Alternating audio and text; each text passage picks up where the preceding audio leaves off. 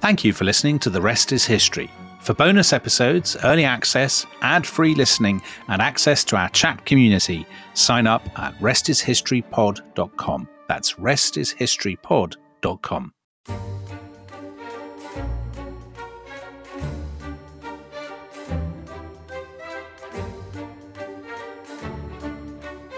What rhubarb, senna, or what purgative drug will scour these English heads? Now that's the line uh, spoken by Macbeth in Shakespeare's Scottish play that in May 1849 contributed to one of the worst riots in the history of New York City, the Astor Place riot of 1849. Tom Holland, are you familiar with the Astor Place riot?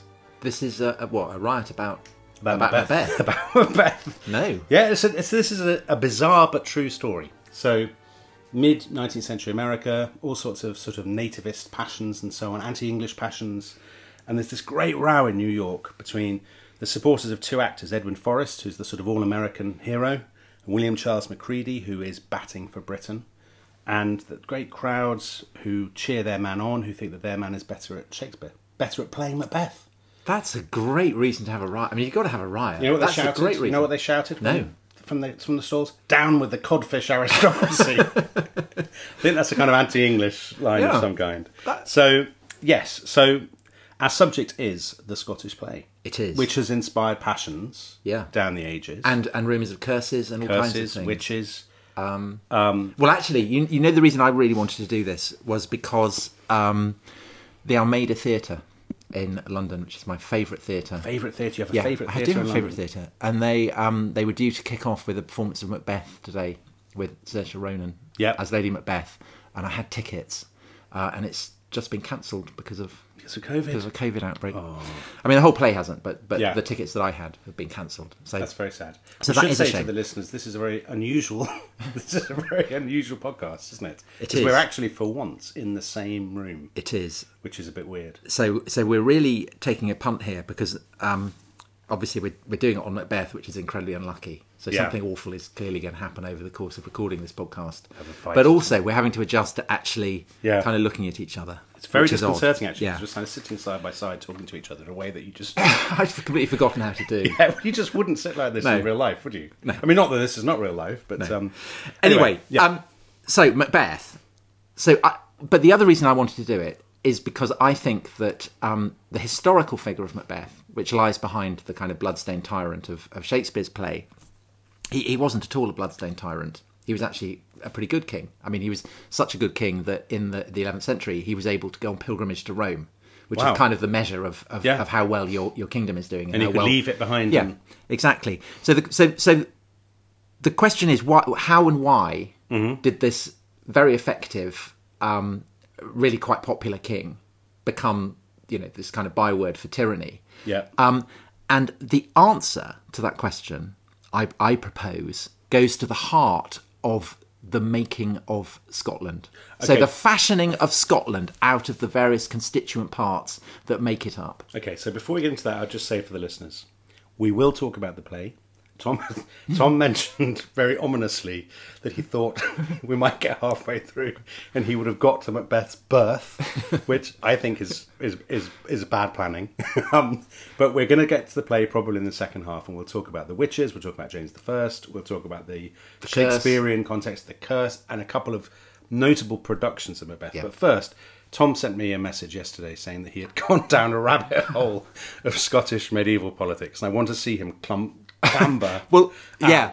so obviously, all early medieval history is incredibly complicated. yeah, A, because the sources are often very sparse. Yeah. And B, because they're often overwritten by people who have a kind of set interest in rewriting them. Yes. So it's it's it's very difficult and complex. And I think I'm you know, I put my hand up that I know the, the history of early medieval England much better than I do the history of early medieval Scotland. And there's a similar process by which kind of fragmentary kingdoms start to cohere. Okay. And, and then like some- Wessex and Mercia in e- England. exactly become England. So a similar process happens in Scotland, but it's more complicated in Scotland because in Scotland you have people speaking basically different languages.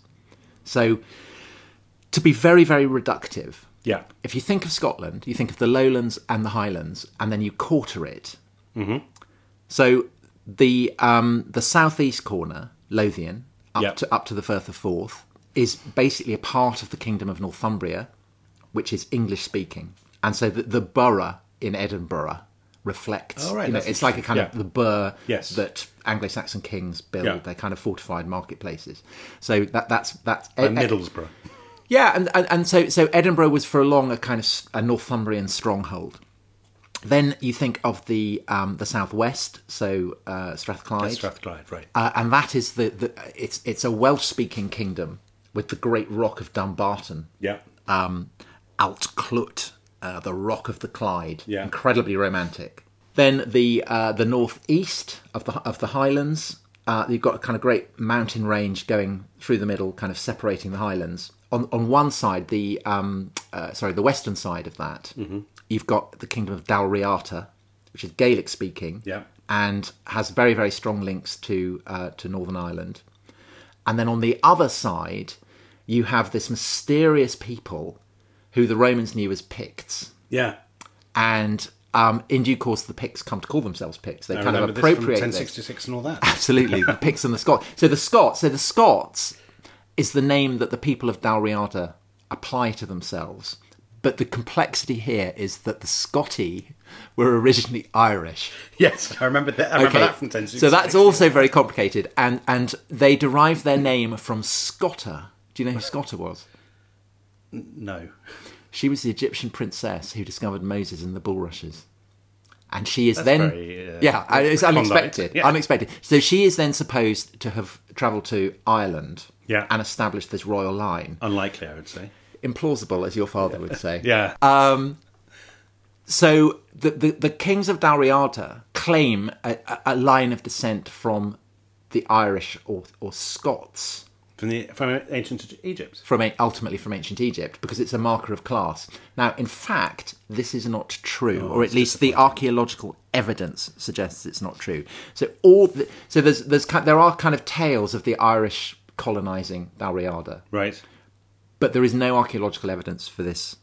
Just to Whatsoever. say, you you were right. You have gone down a rabbit hole. I know, I know, I know. But, but but this is all complicated because it's all about basically kind of kings manufacturing backstories for themselves. So, which bit is Macbeth from? Okay. So, so so just we- we'll come to that. but just keep in mind that you've got you've got the Picts, Yeah. you've got the Scots, then you've got the the, the, the, the British, the Welsh speaking Britons of Strathclyde, and then you've got the English of Northumbria. Okay. And this is the kind of stasis that exists until the Vikings arrive. And as in England, Yeah. when the Vikings come, they smash up all the kingdoms, and it provides scope for the West Saxon kings in the long run to kind of pick up all the rubble, fashion it together, and construct a new kingdom, the new kingdom of England. Yes. The same process basically happens when the Vikings attack because because they, they smash they smash up um, Northumbria, as you'll Yeah. know from Bernard Cornwall Yes. and and basically Bamborough is the kind of only survivor. It's it's kind of semi Yeah. semi independent. They attack and sack the fortress of Dumbarton. So the, the, the kingdom of the Britons is I mean it, it's patched together, but it's a shadow of its That's former Strathclyde, self. isn't it? That's yes. And there's there's a, there's a battle in which a, an alliance of the of the Dalriadan, so the Scottish and the Pictish kings, are, are attacked by the the Vikings Yeah. and kill both the kings of of Pictland and Dalriada. And this, I was I was reading a history of early medieval Scotland, and it's a- it's this absolutely classic kind of sentence of the kind that you get in in histories of early medieval Scotland. And it said, "This is one of the most decisive battles in British history." However, we have no idea when it was fought or where right. or who was killed. Yeah, in it. so they even know who so we don't fought even it. know the names of the kings. Right. But basically, all great of, story. So all of the so all of these kingdoms either get kind of smashed to pieces or decapitated, Yeah. and out of this carnage, Yeah. there emerges a shadowy figure. Um, Please tell me this is Macbeth. no, no, it's a, a guy called Kinnaid MacAlpin who who is commemorated as Kenneth MacAlpin. Yeah. and this inaugurates a, a wave of people called Kenneth and Malcolm. It does. We're hundreds of years away from Macbeth at this point, right? Uh, yeah, so we're, we're about 870, so we're about 100 years, Yeah. about 120 years from his birth. Okay. But but, but we're getting there. We're getting there. Because the thing about the thing about uh, Kenneth MacAlpin Yeah. is that he establishes a line of, of kings but also he seems to have um, fused the uh, the Dalriada and the Pictish traditions. So people debate whether he was a Pict who spoke Gaelic, uh, whether he was uh, a Gael who kind of had married into the Picts. I mean, it's, it's unconfusing. But basically, he's able to. So he's either a Pict who spoke Gaelic or a Gael who spoke Pit- Pictish. it- well, he doesn't speak Pictish. Okay. He definitely doesn't speak Pictish because because the significant thing that happens is that over the course of the century that follows, Pictish starts to vanish. Okay, let's not get into Pictish. No, I know, but but but the tradition, the tradition that comes to be told is that the Gaels had conquered the Picts Right. and kind of wiped them out, which is why Yeah. Pictish. Again, this is this is a kind of back projection of what seems to happen, which is that there is a kind of pooling of Pictish and Dalriadan identities and interests. The kings who who who follow Kenneth MacAlpine, Yeah. most of whom are called either Malcolm or Kenneth, very, very confusingly. They're able to establish this kind of kingdom that that that, that combines the best of the Pictish and, and, and the Scottish traditions. But because it's it's uh, it's Gaelic speaking, Yeah. uh, it comes to be known as Alba, which is the Gaelic for, for the whole of Great Britain. But it comes to be particularly associated. Presumably with- related to Albion. yes. So initially, so so it's Alba is the kind of Gaelic version of Albion. Yeah. Uh, but but the kingdom of Alba comes to be this this Dalriadan Pictish um, Okay. so, so that's what's going on. Then, over the course of the ninth century, obviously, you have the, the English state emerging and becoming increasingly powerful. Um, so, y- you have Athelstan, for instance, Yeah. who- who launches an invasion to impose English supremacy on it, And becomes Emperor of all Britain. becomes emperor of all Britain. Uh, but the, but the, his successors discover that they can't basically keep a hold on the northern reaches. Uh, I mean, not just of, of, of Britain, full stop, but of um, you know the northern reaches of Northumbria, Yeah. um, a- and so basically, uh, the Scottish king starts to kind of annex them. But it's all very incoherent. It's inchoate. It's not entirely clear what's what. This is not in any way stable. Yeah. And a crucial complication here, which is a kind of gap in the sources, and so it's quite hard. It's like kind of looking for a black hole. Is the uppermost reaches of what had been Pictland, so what is now kind of Inverness, Murray Forth, that Right. kind of region. So it, it this had been a Pictish kingdom called Fortriu, Right. As if we need another kingdom. and it re-emerges about 150 years later as Yeah. the kingdom of Moray. And that's Macbeth's kingdom. That is Macbeth's kingdom. Okay, so I can see Macbeth at the end. We're we're there's- we're in a massive tunnel, but I can s- just Yeah. about make So- Macbeth out at the end of it. So, so, so the two th- the, the two aspects of Scotland when Macbeth is born in about 1000 AD Yeah. that have to be borne in mind, which are subsequently kind of overwritten and, and reconfigured, are, are, are firstly, the Kingdom of Alba of Scotland does not yet correspond to Scotland as it is now, because because the Kingdom of Moray, it, it it's you know it's a co-kingdom, it's a kind of sub-kingdom, but it's not entirely absorbed into the Kingdom of Scotland. And it's mainly in the Highlands, or Yeah, it's, so it's around Inverness. Yeah. uh, Cawdor. Okay, Thane of all, Cawdor, yeah. Yes, so all these kind of places. Yeah. Um, and the other thing is that the the line of succession from Kenneth MacAlpin Mm-hmm. i- is i- incredibly confusing, and I'm aware that everything I've said up till now is confusing. Yeah. So I, I'm hoping the listeners won't be running off howling, their eyeballs dropping out at all this. But there or is, just but, asleep, but, more but like- basically, more there is plausibly. that that there is no single accepted line of succession from it because under Scottish law, Yeah. Gaelic law, um, descendants of the, of the great grandfather can can inherit the throne. So that means, in effect, that that it, Kenneth MacAlpin had two sons, so there are two lines of succession, and they basically kind of alternate. So there's no kind of primogeniture. there is no Um, Are you no- elected by a group of nobles? How's it work? Yeah, basically. Right. basically. Uh, it's yes, I mean if you're, um, you're if you're an atheling, to put it in, in Mm-hmm. the kind of English terms, Anglo-Saxon terms, Uh, yeah, you, you, you are kind of worthy to, to, to inherit, and and that depends partly on whether you you know you have the right line of descent. It's partly whether you're you're of military age. It's partly your record. It's partly your marriage. It's partly how many Okay. kind of backers you have. So So we have a question about this, Tom. Yeah. We can we can we can drag this back towards the, the questions that the listeners sent in. S H S K English says, was it usual for Scottish kings to name their successors as Duncan names Malcolm? No. Right. Okay, so so uh, it, it's not usual, and and this kind of plunges us into the key about what what's happening with Macbeth and why he's such a significant figure for subsequent Scottish Great. history. Great. So, um, around uh, so i- early 11th century, Yeah. the age of, of Canute, Yes. great, you know, So England, Danish is, Eng- king. England, England's focus is kind of the North Sea Empire, isn't it, of, of Canute and, and all that stuff. yes. Um, 1005. Yeah. You have one of these classic events of early medieval Scotland when Kenneth, the son of Malcolm, is killed by Malcolm, the son of Kenneth. so, Malcolm, the son of Kenneth, becomes Malcolm the second, Right. um, and he's the king of Scotland. yep. He's he's a very effective player, but his first So the King of Scotland. This is not Moray. no, he's the king of Scotland. So, So Mor- this is- Moray is still part. We'll come to Moray in a minute. Okay. but but we, we need to get Malcolm the second because So he's the king of the rest of Scotland. yes, basically Right. Well, he's the king of Scotland because Moray is not yet a part of Scotland. Yeah. Okay. Fine. I, I, I, Yes, I mean, it's yes. kind of complicated, Yeah, but you yeah, just yeah, got to yeah. keep in your, in, in your mind that that that. There is no Scotland. that well, there, no there- there is united a Scot. There is a Scot. There is no yet. Yes, it doesn't correspond to Scotland as it Okay. is now. Yep. So 1006, Yeah. he attacks Northumbria. Okay. I was dreading you were going to say Kenneth, the son of Malcolm. No, he attacks Northumbria and he gets defeated by, um, I think it's the son or the nephew of the Northumbrian earl. And do you know what he's called? Kenneth. No, he's called Uhtred. Oh, Uhtred. Which Very nice. all Oh, I fans like of that. Bertrand Cornwall. Very good. Um, and uh, the Scots get the Scots army gets wiped out. All the nobles get um, Yeah.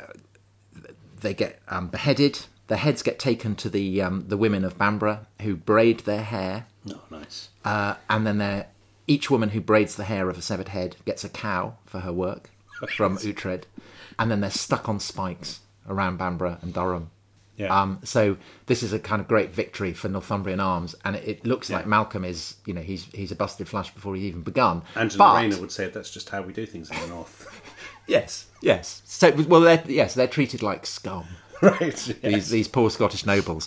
But Malcolm is um, he's a survivor, Yeah. and he's a canny player, and he retrenches and he consolidates his power, um, and then in 1018, so um, kind of 15 years later. He um, he invades again, and this time it's a, it's a smashing success. And this is the Battle of Carrum, which effectively establishes the, the River Tweed as the border between what will become Scotland and England, Right. and, and the English lands of Lothian, which had been part of Northumbria, become a part of uh, uh, of Scotland, and, and so so so this is all kind of happening on. Now, Malcolm wants to nail down his grand his son has died, but his grandson is a guy called Duncan, We all know Duncan. uh, and Duncan in turn has two sons, Malcolm and Donalbain. Okay. Yes, this is all very familiar. So Malcolm wants to nail down Duncan as his heir, despite the fact that there are kind of alternative candidates. Yeah. Uh, and one of those candidates is the King of Moray, who is called Macbeth. Finally. Okay. So, how old is Macbeth at this point? So, um, well, so um, uh, Malcolm dies in 1034. Mm-hmm. So Macbeth, he's probably born around a thousand. So he, His yeah, well, mid-thirties, that's- yeah, he's yeah. in his mid thirties. Um, and he is. So his grandfather was called Rory. All right. Rory. Okay. So, is his grandfather Irish or Gaelic? Gaelic. Gaelic, yeah. Yeah, because they're all they're all cu- starting to speak Gaelic by this point. Yeah. His father is called Finlay. He's a rather ineffectual guy, who is you know he wants to you know he has a- ambitions to become more powerful than he is as king of Moray, but he, he, he's a bit ineffectual. Right. Um, he he um he gets murdered by his nephews, so Macbeth's cousins. Macbeth has to flee, probably to Ireland.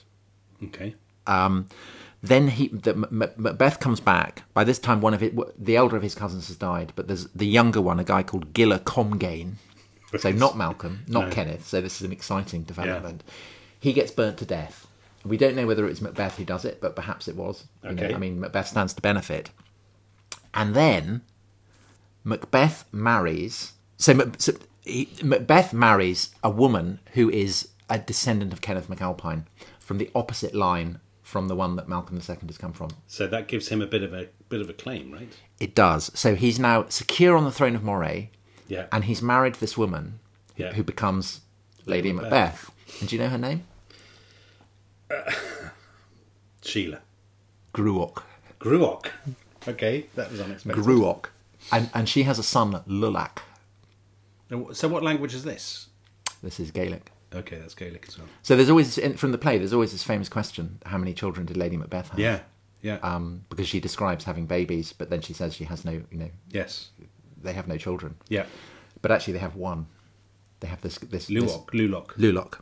Lady Macbeth does. So he, th- that, this becomes Macbeth's foster son. So Macbeth is a- an obvious candidate for those who are opposed to Duncan. Yeah, And Duncan, unlike in the in Shakespeare's play, is not a kind of wise old guy with a long white beard. He's a rather rash, hot-tempered um, guy. Get ki- again in his mid thirties, same age pretty much as Macbeth. Um, and he decides that he's going to launch a preemptive strike against Macbeth because he can see that that um, Macbeth is consolidating his power in Moray. Uh, Duncan doesn't really want a bit of this. He, you know, it's- so he invades. Macbeth goes out to meet him, kills Duncan in battle. And so Macbeth is then the only candidate to become king and becomes king. So Macbeth has been very hard done by at this, uh, judging so far. I mean, he hasn't behaved badly at all. Well, apart from burning his uncle, his Yes, cousin to death, yes. perhaps. But, that's we don't against the even context. that. That's Would, yeah. against of That's- that- general bad behaviour. I, I would say Yes. Yes. I mean, that's kind of very much par for course. What's he doesn't. Going on. So he's not Richard III. He doesn't stand out to people No. at the time. No, not as- at all. As No. tyrannical, you know. anything. Absolutely not. No. Not So at then all. he he's not toppled straight away, is he? he has a, No, he no, rules for no. ten years or something. No. Um, so um, he becomes king in, in 1040. Yeah, and Duncan's sons Malcolm and Donalbain flee as they do in the play. Yeah. In the play, they go to England. Probably they go to uh, Orkney, which is a kind of compl- further complicating factor because Orkney is Norse, is Right. Viking. Okay. So that's a kind of further, Yeah. you know, Let's thing not to get throw into the Orkney game. now. Yeah, no, we won't, we won't. And Macbeth um, rules very, very successfully. And so, you know, I said he, he goes to Rome. So he and Gruach go to Rome, and they kind of issue charters, handing out their land and things uh, before they go. Yeah. Um, and uh, you know, this is the oldest named charter. This is the oldest charter naming a Queen of Scotland. It's Lady Macbeth. I mean, it's kind of amazing. that is amazing. Yeah, it's absolutely brilliant. that's great. So he go so so he Can- Canute had gone to on pilgrimage to Rome, Yeah. and he could do that because he was a great and famous king, incredibly powerful. Yeah. Nobody, you know, was going to challenge his authority while he was away.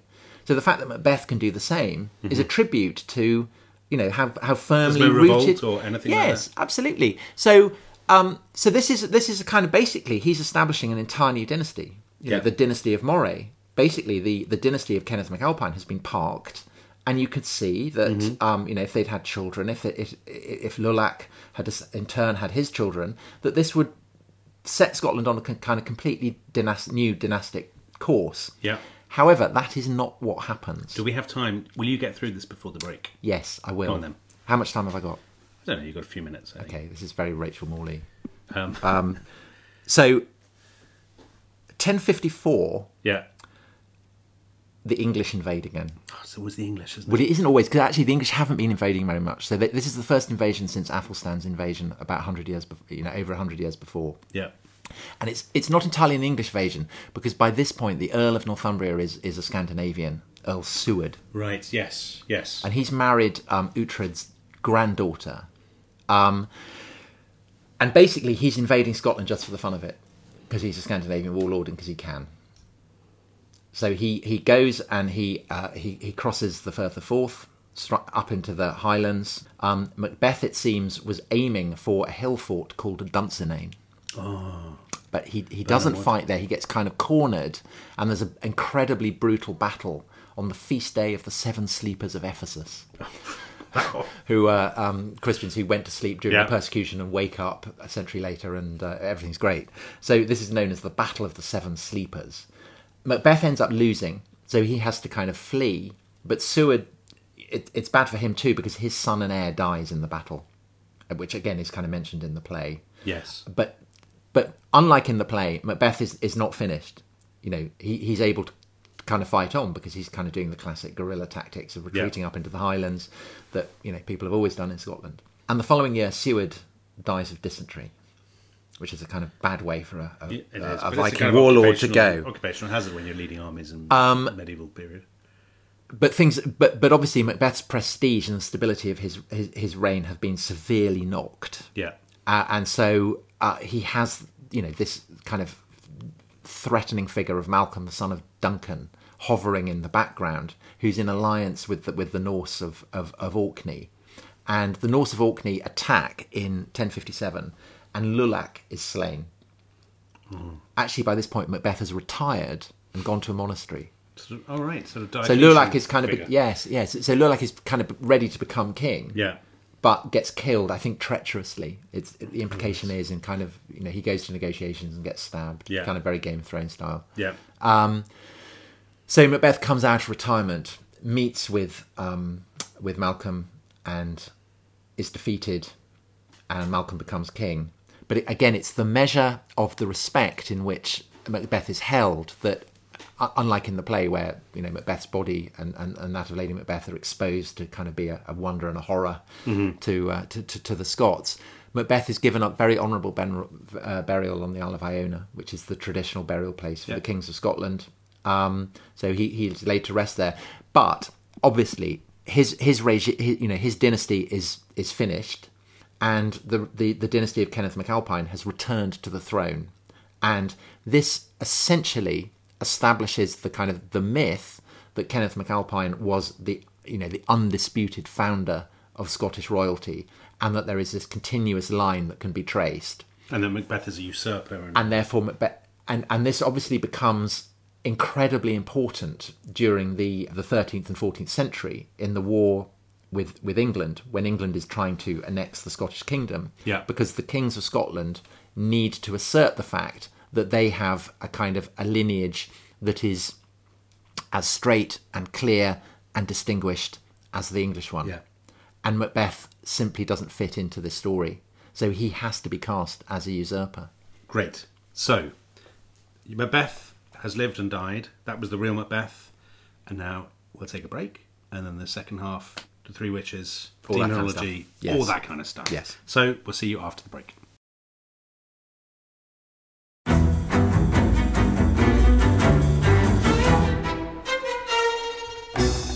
I'm Anthony Scaramucci, former White House Director of Communications and Wall Street financier. And I'm Caddy Kay, US Special Correspondent for BBC Studios. I've been covering American politics for almost three decades. Welcome to The Rest is Politics US, brought to you by Goalhanger. Go on, tell us, were those donations you made, like Obama in 2008, was that idealism? Were you hoping to get something out of these campaigns that would serve your own business interests, for example? So I think this will either make this podcast incredibly successful, Caddy, or people will be horrified and they'll shut it off right now because I'm going to be very real with you. The Obama donation, I had gone to law school with President Obama. We were not classmates. I was a few years ahead of him. It was 2007. He was then Senator Obama. I had a check in my breast pocket. I went over to the senator. I said, Senator, I said, you and I didn't really know each other in law school, but I'm about to hand you a big check. Can I lie to my friends and tell them that you and I knew each other in law school? Well, Obama looks at me, had the best smile in American politics since Jack Kennedy. Forever. Yeah, he lights up. He looks at me and says, I'll tell you what, if you double the amount of the check, we'll take it back to Hawaii. Okay. And I looked at him. I said, You're done. I had another check in my pocket. I ripped it up. I doubled the amount of the check. And I'm going to tell you right now, I've been to more White House Christmas parties during the Obama administration than the Trump administration. In this pivotal year for the United States, democracy, and world affairs, Britain's biggest podcast, The Rest is Politics, is launching stateside. uncovering secrets from inside the Biden and Trump inner circles and how they shape the world's most important economy, but also the global economy, too. New episodes are released every Friday morning. Just search The Rest is Politics US wherever you get your podcasts.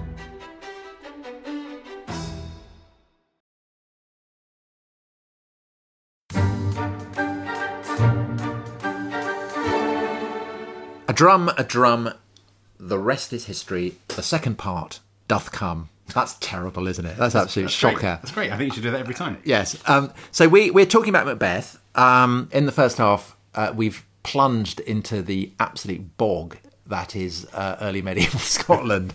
Uh, and we've now dragged ourselves out of that bog. Well, you were in that book. Yeah, I was in that bog. You were just kind of watching, Yeah. offering helpful questions Yeah. and scoffing, Just laughing. laughing.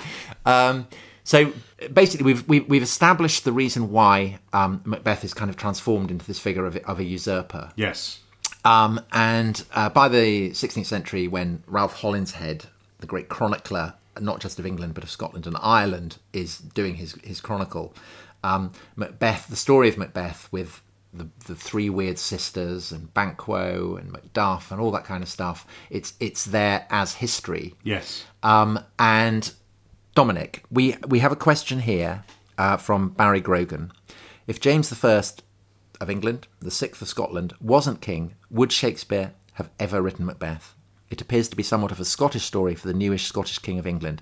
So, what is the context for Shakespeare deciding to pick up on this story that he's found in Holinhead's Chronicle and running with it? Well, I think um, I don't know what, whether you'll disagree with this or not, but I think there's n- there's no possibility he would have written Macbeth had it not been for James becoming king. I mean, I suppose it's, there's an outside possibility, but it it's deliberately written for a new Stuart king.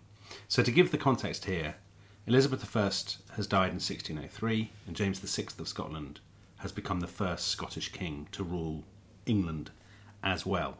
So there's this sort of the Anglo-Scottish stuff is is in the ether. There's a lot of anxiety. It's an incredibly paranoid time, anyway, as everybody knows. You know, fears of plots and so on. Um, now, the gunpowder plot plays. Yeah, a so, so huge Macbeth is part. written in, comes out in 1606. That's when we think it was first performed. So, And the I don't want to gunpowder go plot down is yet yeah, yeah, another okay, no, rabbit okay, hole. but the gunpowder plot is 1605. Yes. so it's absolutely written in the shadow of that. So that's what we think. So basically, Shakespeare and his company, they end up becoming the king's men. They have the patronage of, of James, which obviously you want if you're a theatrical company. Um, James believes that he is descended from Banquo. So Banquo is in the, the Holinshead Chronicles in 1577, but he's Macbeth's collaborator. So Shakespeare changes Ban- Banquo's character. So Banquo becomes the voice of virtue you know, horrified by Macbeth's crimes, the ghost at the feast, and all that And stuff. Fleance, his son, escapes to, Exactly. to become the forefather of Mary Queen of Scots and James. Precisely. So it's a bit of it's clearly flattering James in that sense. Um, the gunpowder plot stuff is absolutely fascinating. So this is what helps us to da- us to date it because Shakespearean historians have sort of you know it's all very unclear with Shakespeare when pl- some plays were written, who wrote you know Shakespeare and a collaborator or what, um, and when they were performed. But we are pretty sure that this is written and performed after the gunpowder plot because there is a whole scene in which the porter who is there for comic relief gives this speech in which he is mocking basically the speech that a jesuit called henry garnet gave at his trial after the gunpowder plot so garnet relied upon a defense called equivocation you'll know much more about me than Well, he writes a pamphlet. He writes a Yeah. pamphlet about it, doesn't he? And and and um, uh, what is James's agents. equivocation again remind me what it is it's a, Well- it's a doctrine of So so equivocation up until 1605 basically means something that's ambiguous. Yeah. So it's you know it's it's something that could be one thing or the other, but after this pamphlet is found, and and um, Garnet is the uh, I mean he's the kind of the Jesuit superior in England, so Yes. he's, he's top Jesuit, uh, and he he he was very against the gunpowder plot. but he'd been told about it But he'd been told about Like it Catesby, I under think. under under the confe- you know under the law of confession. He, Yes. he couldn't he couldn't reveal it. But he kind of writes to his superiors in Rome and says, "Please, you know, do what you can, pull strings to try and stop this from going Yeah. ahead." But it does go ahead, and so obviously he is absolutely in the firing line. So he gets arrested, and the agents who arrest him discover this pamphlet in which he's written about equivocation being justified. Um, and and, and the, the, u- the, the the way that Garnet uses equivocation is basically that you say one thing meaning the other so that you, you won't get in trouble for Catholics. So it's a way for Catholics to practice their faith without kind of drawing attention to themselves. But this is incredibly controversial. Everybody mocks it and says this is Completely, terrible, yes. Weasley Yes. behaviour. And, Garnet and he gets executed. ex- gets executed. And so we know, I think he's executed, or, or he uses the equivocation defence, saying one thing and, and thinking another, or whatever, in March 1606.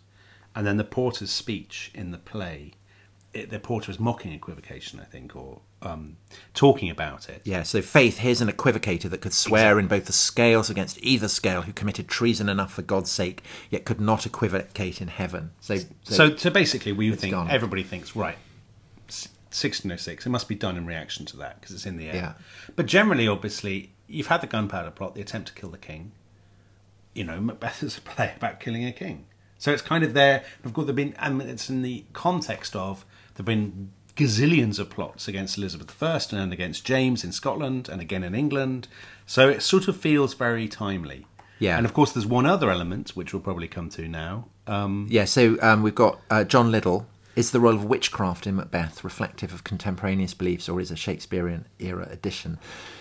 So I guess by that, I mean, you know, is it something that comes from the 11th century? Let's not go back to the 11th But, but, but no, it's fine, Dominic, because Yeah. it isn't. It, 'cause Yes, it's I know, yes. absolutely expressive of, of uh, Well, the this witch is- craze, but specifically of of James. James. So James, such a strange thing. We've we talked about James the First in this podcast before. A fancy for courtiers with long legs, um, tongue too big for his mouth, Hmm. slobbering, wisest fool in Christendom, all of this stuff. But the weirdest thing about him, I think, is this obsession with with witches. So he writes a thing called Demonology, 1597, um, where he talks about demons, vampires, werewolves, and witches above all.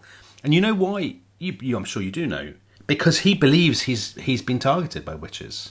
So this really weird thing. He sailed over to Copenhagen to get Anne of Denmark, his wife, and it was very stormy. And when he got there, there was all these storms, and the Danes said, "Oh, this is undoubtedly the work of witches," because the Danes were obsessed with witches too. The great Trier witch trials in Germany were taking place, so the Danes had heard about this. They're very excited about witches. James, who's clearly a bit of a, you know, James loves a conspiracy theory, and he's just interested in the occult and all this kind of stuff. He says, "Oh yes, I probably have have been the target of of witches." He gets back, and um, they have all these witch trials, the North Berwick witch trials, and he's trying to round up. Now, what's unclear is he really wants people to find that the the third Earl of Bothwell is chief witch and is orchestrating this because the Earl of Bothwell is his great enemy and has been plotting against him. So they're constantly kind of interrogating these women and saying, "Have you been consorting with the Earl of Bothwell and Satan?" And, and plotting against me. So all these women, lots of people are killed. It's a terrible story, and um, James writes at length in this book, Demonology, and in Demonology it talks about the witch trials. So the really fascinating thing is that James is obviously completely obsessed with conspiracies and plots, understandably, because he's been the attempted target of them. He's obsessed with witches, and Shakespeare takes some of the stuff from Yeah. James's own book and puts it in the play. He does, but just just to complicate the story somewhat, um, August 1605. So if the, if Macbeth is written in 1606, Yeah. kind of year before, there's plague in London. Yeah. So there's a lockdown. Um, and James goes to Oxford to sit out the, the, the plague. And as he rides into Oxford, he's met by three young men dressed as nymphs and these three young men in Latin hail him, kind of along the lines of you know, hail James, King of Scotland, Yeah. hail James, King of Great Britain, and so on. Um, and this is written by a guy called Matthew Gwynn, who's who's a kind of very scholarly playwright who's taken it from Holinshead, and he's taken the the. the uh, they're not, they're not called witches in Holinshead. The three women who, who hail Macbeth It's interesting. so he they're, they're called I think weird women, Yeah. uh, that kind of thing. Um, and so uh, people have, have obviously kind of thought, well, you know, is this is this an influence? And almost certainly, it, I mean, it seems it seems i- impossible that it wasn't. Um, I mean, you know, Shakespeare might How would have- Shakespeare know about it? well, so so he's not in London at the time, so maybe he was in Oxford as well. We don't Yeah. know. I mean, you know, he's King's Men, So or, hold or on, maybe this- he heard about this it. moment with the three nymphs. Has this been? This has been scripted, and it's kind Yes. of a big public. Yeah, so it's a big kind of public. So mask. Shakespeare could have been. Yeah. watching. Yeah, so he could have watched it. I mean, I, I- I think the consensus is that he wasn't there, but but he would Someone obviously have told him. heard about it. And Yeah. if he's if he's researching Macbeth, then definitely he would have heard about and it. if he'd seen that James loved this, yes, then he'd think. but put it in obviously and- the the the um the three weird sisters Yeah. are, are much more menacing and dangerous. Well, they're equivocal. Yeah. figures. I mean they equivocate. The, you know, Macbeth talks about the equivocating fiend, Mm. um, and I think that um, one of the things that also reflects the, the gunpowder plot is the sense that that people in Protestant England absolutely have was that this was the work of the devil, and that therefore Yeah. kind of the the process of plotting against a king you know, it must come from kind of you know the evil of human nature, which is Macbeth and Lady Macbeth, but it also somehow comes from a kind of darkness, that is more hellish and more infernal than just human nature. And that's kind of, I mean, that that's the essence of the play, isn't it? It's the fusion of personal evil Yeah. and a kind of supernatural darkness. But is it kind of personal evil, though? You know, Shakespeare was writing this at about the same time, I mean, give or take a year, as Antony and Cleopatra. And, and there's a similar kind of, you know, Antony and Cleopatra gets a lot of that from Plutarch. There's a kind of nobility to Antony and Cleopatra that is undone tragically. Their ambition leads them astray and stuff. There's a bit of that in Macbeth and Lady Macbeth. Yeah, they're, they- they're not pure evil. I no, mean, they're not. But that's but that's the tragedy, isn't it? That Macbeth is a kind of great man who's who's, Yeah. who's who's won a great battle and who is given you know all kinds of titles. Um, and Lady Macbeth is clearly a kind of pa- very powerful figure. Yeah. great hostess. right. you know, Well, her car, you know, brilliant. Clams, what, what could be more fun than staying there? But but they they take this step, and Yeah. from that point on, it's it's downward. I mean, they th- that's the essence of the tragedy. What is fascinating, actually, and Macbeth is very short. So Macbeth is about half as long as Hamlet, I think. And um, some Shakespearean scholars say, you know, Macbeth and Lady Macbeth leap by Shakespearean standards very quickly from thought to deed. And their motivation is not always entirely clear. And some Shakespearean scholars think that the text that we have is a fragment of the Oh, really? original Macbeth, and that what we have basically is a prompt script. So a script that was sort of hanging around um, for the actors, but is not the definitive. I mean, as insofar as Shakespeare ever did definitive texts, but there is a bigger Macbeth. There is a kind of er Macbeth in which the characters of Macbeth and Lady Macbeth are more fleshed out. People doing GCSE E English must be quite relieved. They must be. yes, I suppose that's true. So, any, but, but of course, I mean, you know, it, what, whether that's true or not, it, it's a play that's so fam- becomes so famous. You know who's a big fan of Macbeth? Who? Samuel Pepys. Uh, Pepys I didn't know that. Pepys in his diaries goes to see it. I think he goes about a dozen times. He'll often just say, you know, So I wonder what what the uh, I went what again The, to see Macbeth. Brilliant, loved it. what do you think the appeal was? Uh, well, what is the appeal of Macbeth? I mean, the appeal of Macbeth is it's very action heavy for a Shakespearean play. The, the, I think the supernatural is the absolutely supernatural, part of it. the idea of killing a king is obviously fascinating. Particularly, I mean, we live in an age of, you know, we've lived, the, we've we live in an age of assassinations anyway, as did they. Yes. Um, the idea of killing. well, a so they they don't show them the, the death of Duncan on stage. Yeah. which is unusual. And may well, ref- I guess, reflect sensitivities. about Yes, showing a I'm Scottish sure. king being murdered on stage. sure. not not a good thing. I mean, you think about James the James the First, James the Sixth of Scotland, and his, and the experience of his mother. I mean, his mother executed. Okay, so we've got a question Tons here from of- SO3 Clausewitz, friend Yeah. of the show. To what extent has Shakespeare's Lady Macbeth coloured subsequent perceptions of ambitious and powerful women? What, if any, impact did this portrayal have on the attitudes of contemporary audiences to their recently Tudor queens Mary and Elizabeth? I don't know the answer to that. Uh, I'd have thought that would Shakespeare would have been straying into dangerous waters there, but I guess there's a kind of the idea of the powerful woman obviously is on people's minds in a way that it wouldn't have been 100 years earlier, Yeah. right? I mean, Henry VIII broke with Rome because he believed no woman could rule England unchallenged. Then two women do, and then the great other glamorous kind of heroine of the second half of the 16th century, Mary Queen of Scots, is James's mother, and she's involved in a billion plots and she's executed. So it kind of makes sense that it's in the ether as a character. it's so it's an incredibly political play. Yeah, it's a very political play, and I think I do think the Lady Macbeth, and yeah, I mean, the obvious model for her, I think, is Cleopatra. The Mm-hmm. idea that the idea that the Romans had of the sort of demonic, monstrous f- woman crazed with ambition, who Who drives lures this the weak- noble man? Yeah, this this this noble general, but who's got one Drags fatal him flaw. down. He's weak, and he he's he's basically, you know, he's henpecked, um, and drags him down. And what's interesting is that that archetype has endured ever since. So Lady Macbeth, you know, Hillary Clinton was a Lady Macbeth figure for, for Bill Clinton. People said in the nineteen Cherie nineties. Blair. Cherie Blair, and now, you know, I've seen it, a th- you know, lots of times. Um, Boris Johnson's wife now, Carrie, is described as Lady Macbeth, the power behind the throne. She got him to sack Sajid Javid as chancellor, all this kind of thing. I mean, this is the classic Yeah. thing that political women have to en- have to endure. That they, if you know, if, if that they're working behind the scenes in this conspiratorial kind of spider's web Yes. way. Yes.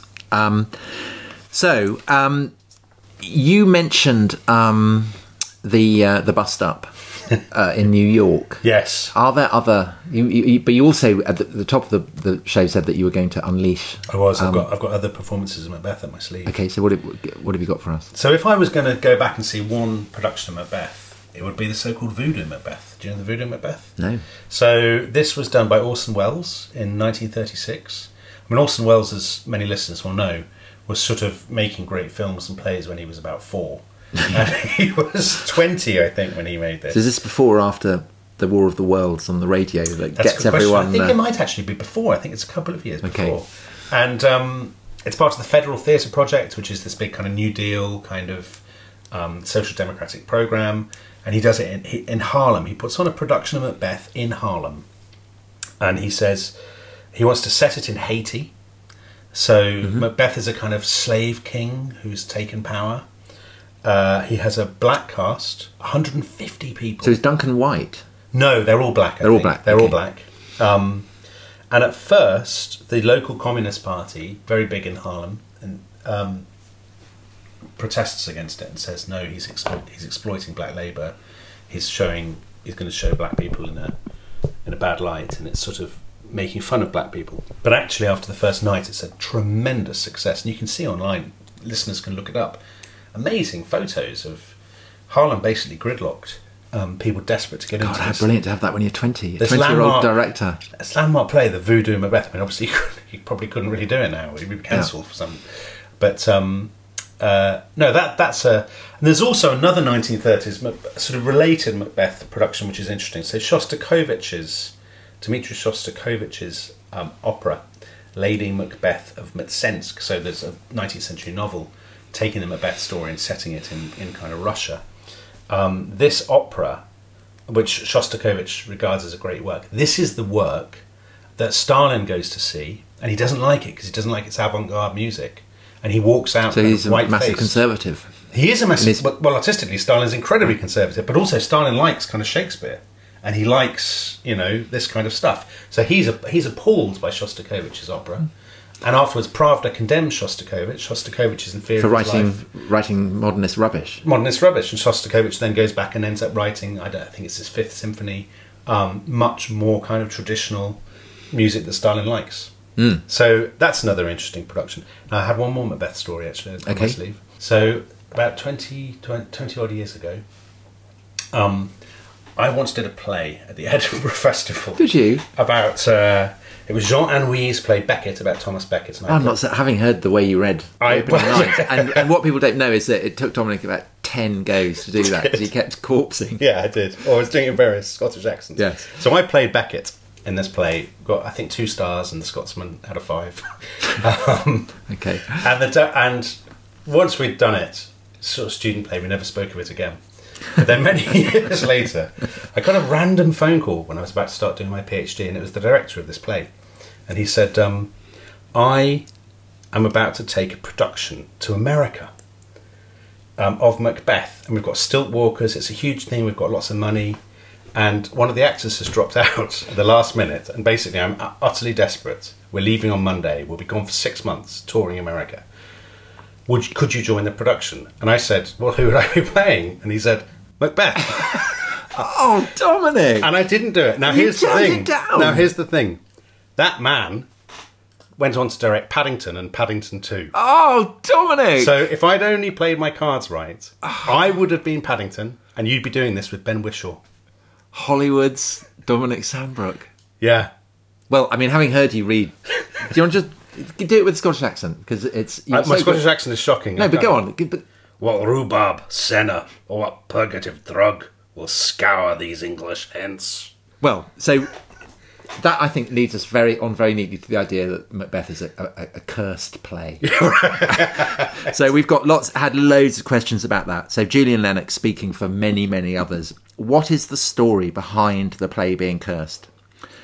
Uh, Julian's mum is an actress and only refers to it as La Escocesa.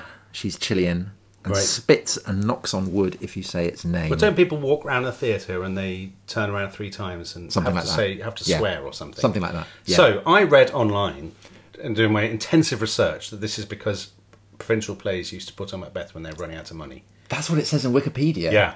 Not true, according to you. Well, uh, so I'm drawing on James Shapiro, Okay, he's Great. probably a more authoritative who I source think than- I think must have written about the bust up in New York because he wrote a whole book about Yeah. American reactions Yes. to, to Shakespeare, which I haven't read. But I have read his book on 1606, the year Ah, of King yeah, Lear, yeah. which is also the year of Macbeth, and he's, he writes loads about Macbeth. So I, I, I checked it, and he says that um, the origins of this curse is as late as the um, it's the end of the 19th century, and it originates with Max Beerbohm, Oh, yes. who's writing a review of a play, and he just for fun he makes up a story that he attributes to John Aubrey, the Yeah. um, the 17th century uh, Brief Lives. brief lives guy who actually lived in Broadshot, the village where I grew up. So we're very proud of him. Anyway, so he fabricates a story which he attributes to, to John Aubrey that the boy who was playing Lady Macbeth gets sick. Yeah. And so Shakespeare himself has to step in to uh, play Lady Macbeth. And obviously, Shakespeare has a beard, you know, he's bald. It's a, He's, he's, an unconvincing. He's unconvincing. um, and uh, so this is the origins of the curse. well, that's it. That's, a, that's not much of a curse. Yes, it's it's um it's uh, and and, and that's where it, that's apparently where it begins. That's where the story begins from. But, the, well, But obviously, he's he's going with the grain of the fact that that there are all these Yeah. witches and devils and. well you you're know, the quoting smoke of thunder. James and- Shapiro's version. The version I read came from Sir Donald Sinden. yeah, so- well, I'd back You back, you back James Shapiro. Shapiro, over Donald with Sir, Sir Sinden. Donald Sinden anytime. so I reckon that's it, uh, yeah. and I reckon we've done Macbeth now, haven't we? We have. I think that world of Scottish politics in the Middle Ages. I mean, you, you're welcome to return to it at your leisure. I, but I- it, it, it is interesting, though. I th- don't you think? I think it mean, is interesting. about how how nations, but well, because Scottish identity now is, um, um, you know, it's a massive political fact that is, Yes. uh, you know, the whole future of, of the United Kingdom, and the fact that it kind of, you know, the idea of Scotland begins in such a kind of complex, tortuous, Yeah, it's a twisted sort of way, and it's constructed exactly way. the same with with, But with, it's true you with, know, all, with English identity. Yeah, Of course, it is. Um, Of all national identities. I Um, mean, I, th- I think I think that Scottish identity is, is kind of weaker than English identity for quite a while, and it's really the, the it's the English invasions that Yeah. really consolidates it and kind of prompts this the construction of this backstory, which basically shunts poor Macbeth to one side. yes, it's weird, isn't it? The Macbeth is probably the single best known. Is it? The, do you think it's the best known art, uh, sort of artistic dis- depiction of Scottishness over the centuries? That's certainly the most famous depiction of a Scottish king, isn't it? Yeah. Um, other than Braveheart, which I know you're. I think it's more famous than Braveheart. Yeah, even. let's hope so. Anyway, Anyway, uh, we we I think that's enough Macbethery. it is. Um, so we will uh, we'll say goodbye. Well, we- and uh, yeah. Uh, when what are we doing next? I can't remember. Oh, we have got Mary Beard talking about classics yes, very exciting. coming on Thursday. Yeah. So uh, we will see you then. Goodbye.